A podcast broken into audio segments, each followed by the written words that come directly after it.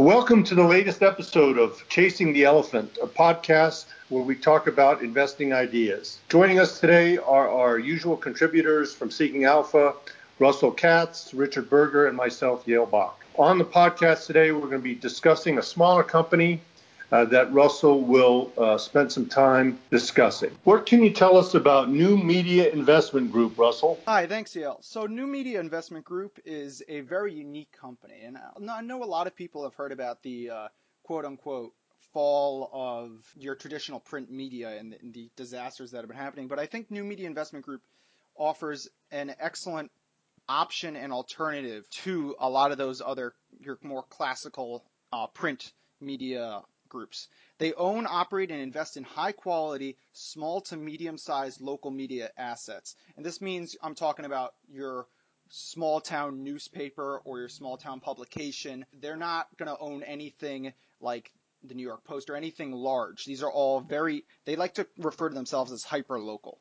And this really is a description that very aptly fits. Their portfolio consists of 678 community print publications, over 110 daily newspapers, 569 websites, and two Yellow Page directories. Of the daily newspapers, 85% have published for over 100 years, and 100% have published for over 50 years. Their portfolio is spread across 569 markets, which is spread across 38 states. They are only based in the United States. So this is a very hyper local business. And as we'll go into in more detail, they're not just based in your average daily newspapers and your publications. They also have this really ingenious new initiative and new within the last couple of years, but it's really starting to take off. Upcurve Gatehouse and ThriveHive.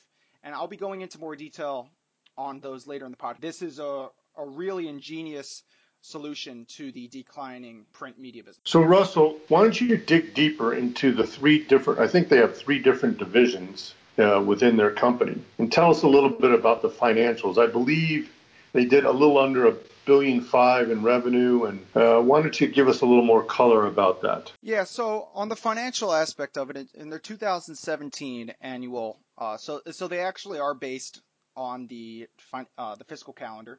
One of the few companies that I've looked up recently that actually does so, and it just makes it so much easier. But anyways, so for 2017, they did 1.342 billion in revenue and they've recently been doing is you know so they have they while they have three different aspects of their business you know advertising circulation and what they call other it really can be split into two segments which is traditional and what they call stable slash growth. So traditional is you know you're talking your more circulation sales of of the actual newspaper and the the revenue that comes from the that advert that form of advertising. And then the stable slash growth is their online presence so the online advertising, it also includes Upcurve, Gatehouse, and ThriveHive. What New Media Investment Group does is they leverage their position in these hyperlocal markets as a dominant player. They're print media and they leverage the trust that these communities have in these publications and they use it to get small to medium businesses, not your chains, but your local mom and pop shop or your local small accounting firm, and they help them go online. So, for example, one of their things called Upcurve Cloud, the entire small business online, it allows them to manage their business using on the cloud and specific tools, and they help them manage that. And then also they have another thing called ThriveHive. They manage all of their digital advertising needs, and we've seen substantial growth in these segments. And then they also have Gatehouse, which was launched in 2015 and in 2017 is already doing 15.7 million dollars. And what it does is it is specific to local communities and you they hold events, for example, for your high school uh, your local high school, they would uh, hold the event, they would manage the events and do the events for your local high school. And once again, it's just perfect synergy with these papers. And it is, you know, you're seeing declining readership. These categories, these new Upcurve, ThriveHive, and Gatehouse are more than making up for the decline in readership that we're seeing with the growth. For example, ThriveHive had 16% customer growth year over year. number of customers and Upcurve and ThriveHive combined saw 31% um, year over year increase in revenue. And when it was founded in 2013, it, it had 6.4 million annual revenue. And now in 2017, we're already up to 71.3 million in revenue. So there's stable um, slash growth revenue, which includes everything from ThriveHive to Upcurve to Gatehouse. That is actually now a larger percentage of their revenue at 56% than traditional print media. So while they're still acquiring and total acquisitions, acquisitions to date have been 891.6 million and the average unlevered yield that they've seen on all these acquisitions is 23%. Their current debt situation is also very ideal. In total, so I'm talking total obligations. This includes debt, debt interest payments, operating lease obligations, management fees, non-compete payments, the whole nine yards. Into the foreseeable future, all that they owe is $682 million. Now, this may seem like a lot, but when you're talking about that they've been averaging over 100 million in cash flow, an operating cash flow, it isn't um, an issue at all. And on top of that, the vast majority of their debt, which they have approximately 350 million in debt, and when you include their total debt obligations, including interest payments, it's 503 million, and the vast majority of that is coming due in 2022. And when I say 2022, I mean that you're of, of the 503 million that's coming due, 365 million of that, including so remember this is including interest payments, is coming due in 2022, which is plenty of time for them to pay off as they have. Now, it, I would like to take this time to quickly point out that they have issued shares in the last two years and they've done other offerings. This was to, to raise capital. I don't see them doing this in the foreseeable future, but that is one of the reasons that we've seen um, the last two years the stock has not performed well. The dividend yield is approximately 9%. Over the last four years, that dividend payment has continued to rise. The, the amount that they're paying in interest and debt also has been decreasing. So they're in excellent financial shape. You know, they have a quick ratio of 0.9 um, of the of the last quarter, uh, Q4 but that's that's pretty unusual. Usually it's been over over one. I, am not concerned at all about their debt. I think that they're they're able to manage it. Their gross profit margin is 41 to 47 percent from 2016 2017, and I, I'm using a range there because this is the lowest their gross profit margin was, and the highest, and the highest was last quarter. Their gross profit margin was approximately 47%. They also are doing a great job of lowering their costs, which obviously is a concern with print media. Um, in the last quarter, excluding acquisitions, they actually decreased their their expenses by cutting costs, by combining operations by approximately 18 to 19 percent of, of their current operations. So this is excluding the costs of acquisitions, which they've done over 100 million last year, and they're planning on doing a lot more acquisitions. And, that's what one of the things that's great about this company is that the marketplace for print media, especially this hyper local media, is really fragmented and it's it, a lot of people are staying very far away from it, and that's allowing them to purchase these companies at excellent prices. The obvious question for investors is going to be if the opportunity is is so compelling, why has the stock underperformed the last few years? And then why why will it outperform over the next 3 or 5 years relative to something similar like maybe not similar, but in the same general area, a Gannett or a, uh, what used to be the LA Times or something like a Yelp or somebody something in, that's based in or heavily uh, dominant in digital advertising like Facebook or even an Amazon or a Google. I mean, what what is it about the valuation or what is it unique to this company that's going to reward shareholders? Thanks for that question, Neil. That's an excellent point. As I said, so this industry has been taking a lot of flack recently, and not for bad reasons at all. It's not like this is just a an industry that's poised for massive growth. This this is a look, I don't mean to use an, an, exaggerated term, but it's it's a it's a dying industry. People aren't reading it as much as everybody knows. Everybody already knows this. And one of the the important things about this company is they're not reliant, as ad, a lot of advertisers are moving away. They're not reliant on big national advertisers. As a matter of fact, no single advertiser in 2015, 16, or 17 accounted for more than 1% of their total revenue, and the top 20 advertisers together counted for less than 10% of their total advertising revenue in these three years. One of the important things to remember is that you don't have to worry about them losing a, a, massive advertiser to moving over to something like Facebook ads because the people that are advertising with them are the local companies and they have to advertise with them because they need that local exposure. 95% of their ad revenue came from local um, advertisers rather than national advertisers. So that's one of the really important points I'd like to make when you're comparing the, this company to some other print media companies. As I said, they're using the, their print media assets to bring in Upcurve Gatehouse and ThriveHive and using that to help them penetrate these markets. Without these local media assets, I don't think they'd have remotely as much success with, with the penetration and growth that we've seen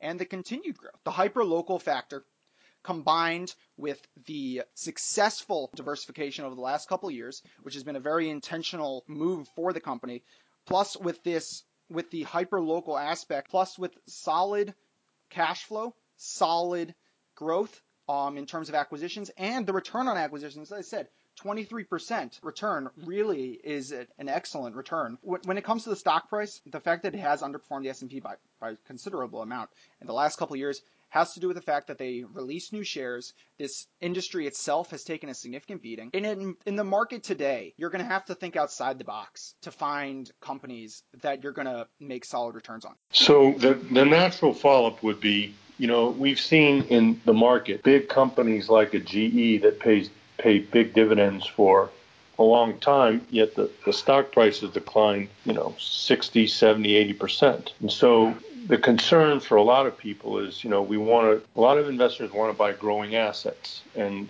essentially your thesis, if I'm following you correctly, is that the digital division and the event division and those new investments are going to help this company overcome that potential issue. Is that correct? Yeah, it's correct. And also, I'd like to state that this isn't a quote unquote blue chip dividend play. I think one of the, the faulty aspects of with the whole blue chip perspective, such as GE used to be considered, is it, it kind of assumes that companies that no longer innovate as much or grow as much will continue to be able to sustain the dividends. And that, that's kind of the issue that GE came into, that they, they're having a lot of issues with their business right now. Um, they're paying a stable dividend for years. But with a company like New Media Investment Group, the dividend isn't in jeopardy. As a matter of fact, I foresee it continuing to rise as it has for the last four years. And the company itself has seen substantial growth, specifically in those industries that I was talking about that matters. The, you know, obviously their circulation, when you talk about um, businesses minus acquisitions, has gone down, but that's been more than filled by the growth in their, their events and their digital marketing. So to answer your question, yes, I think that that is a valid concern with uh, dividend play. However, this isn't just a dividend play. This is a, a growth prospect and an undervalued company. So I think you're getting a, a company that's going to see um, accelerated growth at a reasonable price while also being um, given a substantial dividend. Russell, that's a nice look at a, an interesting company, and I I, th- I, also think that in today's market, as you as you talked about, that the smaller and mid-sized companies is probably where there's a lot of opportunity relative to the high prices of some of the market leaders. So the next part of our podcast is to look at what's coming up next week. And Russell, what are you looking at next week? So I have been following the tariffs extensively. As a matter of fact, I've been doing a, a deep dive into Chinese tariffs. And just a quick note on that, I would like to, to point out that there's been a, a lot of excitement surrounding the soybean tariffs, and, and excitement not in the positive sense. So there's a lot of people have been focusing on the soybean tariffs that China instituted on the United States. But I, I would like to point out that those aren't the vast majority of the tariffs the vast majority of the tariffs are on some very unusual products. And if you're actually looking at where the vast majority of the tariffs are hitting, the majority of them are actually hitting California. And I think that's important to note because California has the most hotly contested seats for the upcoming House of Representatives election. And um, I think that's some that's something that I'm going to be looking more into, and I, I thought was a, a, very interesting piece of the, the tariff puzzle. Well, great. So, from my point of view, um, we're headed into earnings season, and this next week will be about some of the biggest company in the world will be reporting, like J and J and Goldman Sachs. I think Morgan Stanley reports. So earnings season always brings a lot of attention. I believe Netflix will report this week. And coming off the back of the financials uh, on Friday, J.P. Morgan, Citi, and um, Wells reported. So that'll be the focus. And, you know, I think the next few weeks, that's certainly going to be capturing my attention and a lot of other people's attention. Hi, this is Richard Berger from Engineered Income Investing, hosted on Seeking Alpha. Now I'd like to discuss some income producing ideas using covered option writing uh, focused on new media. First, let's look at the fair value of the company. I uh, have used a valuation based on historic yield metrics for the company in a variety of approaches. The fair value based on yield uh, shows a historic yield trend of 7.12%. Uh, on that basis, the current value for the company, fair value, would be $20.78.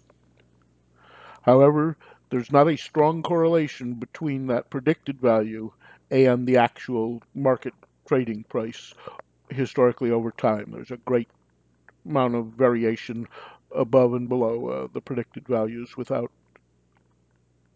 a strong pattern uh, showing where we're in bubble or bargain. Price book ratio has a historic trend of 1.204 and gives a fair value currently of $15.30. There's good correlation for this parameter between historical prediction and actual price.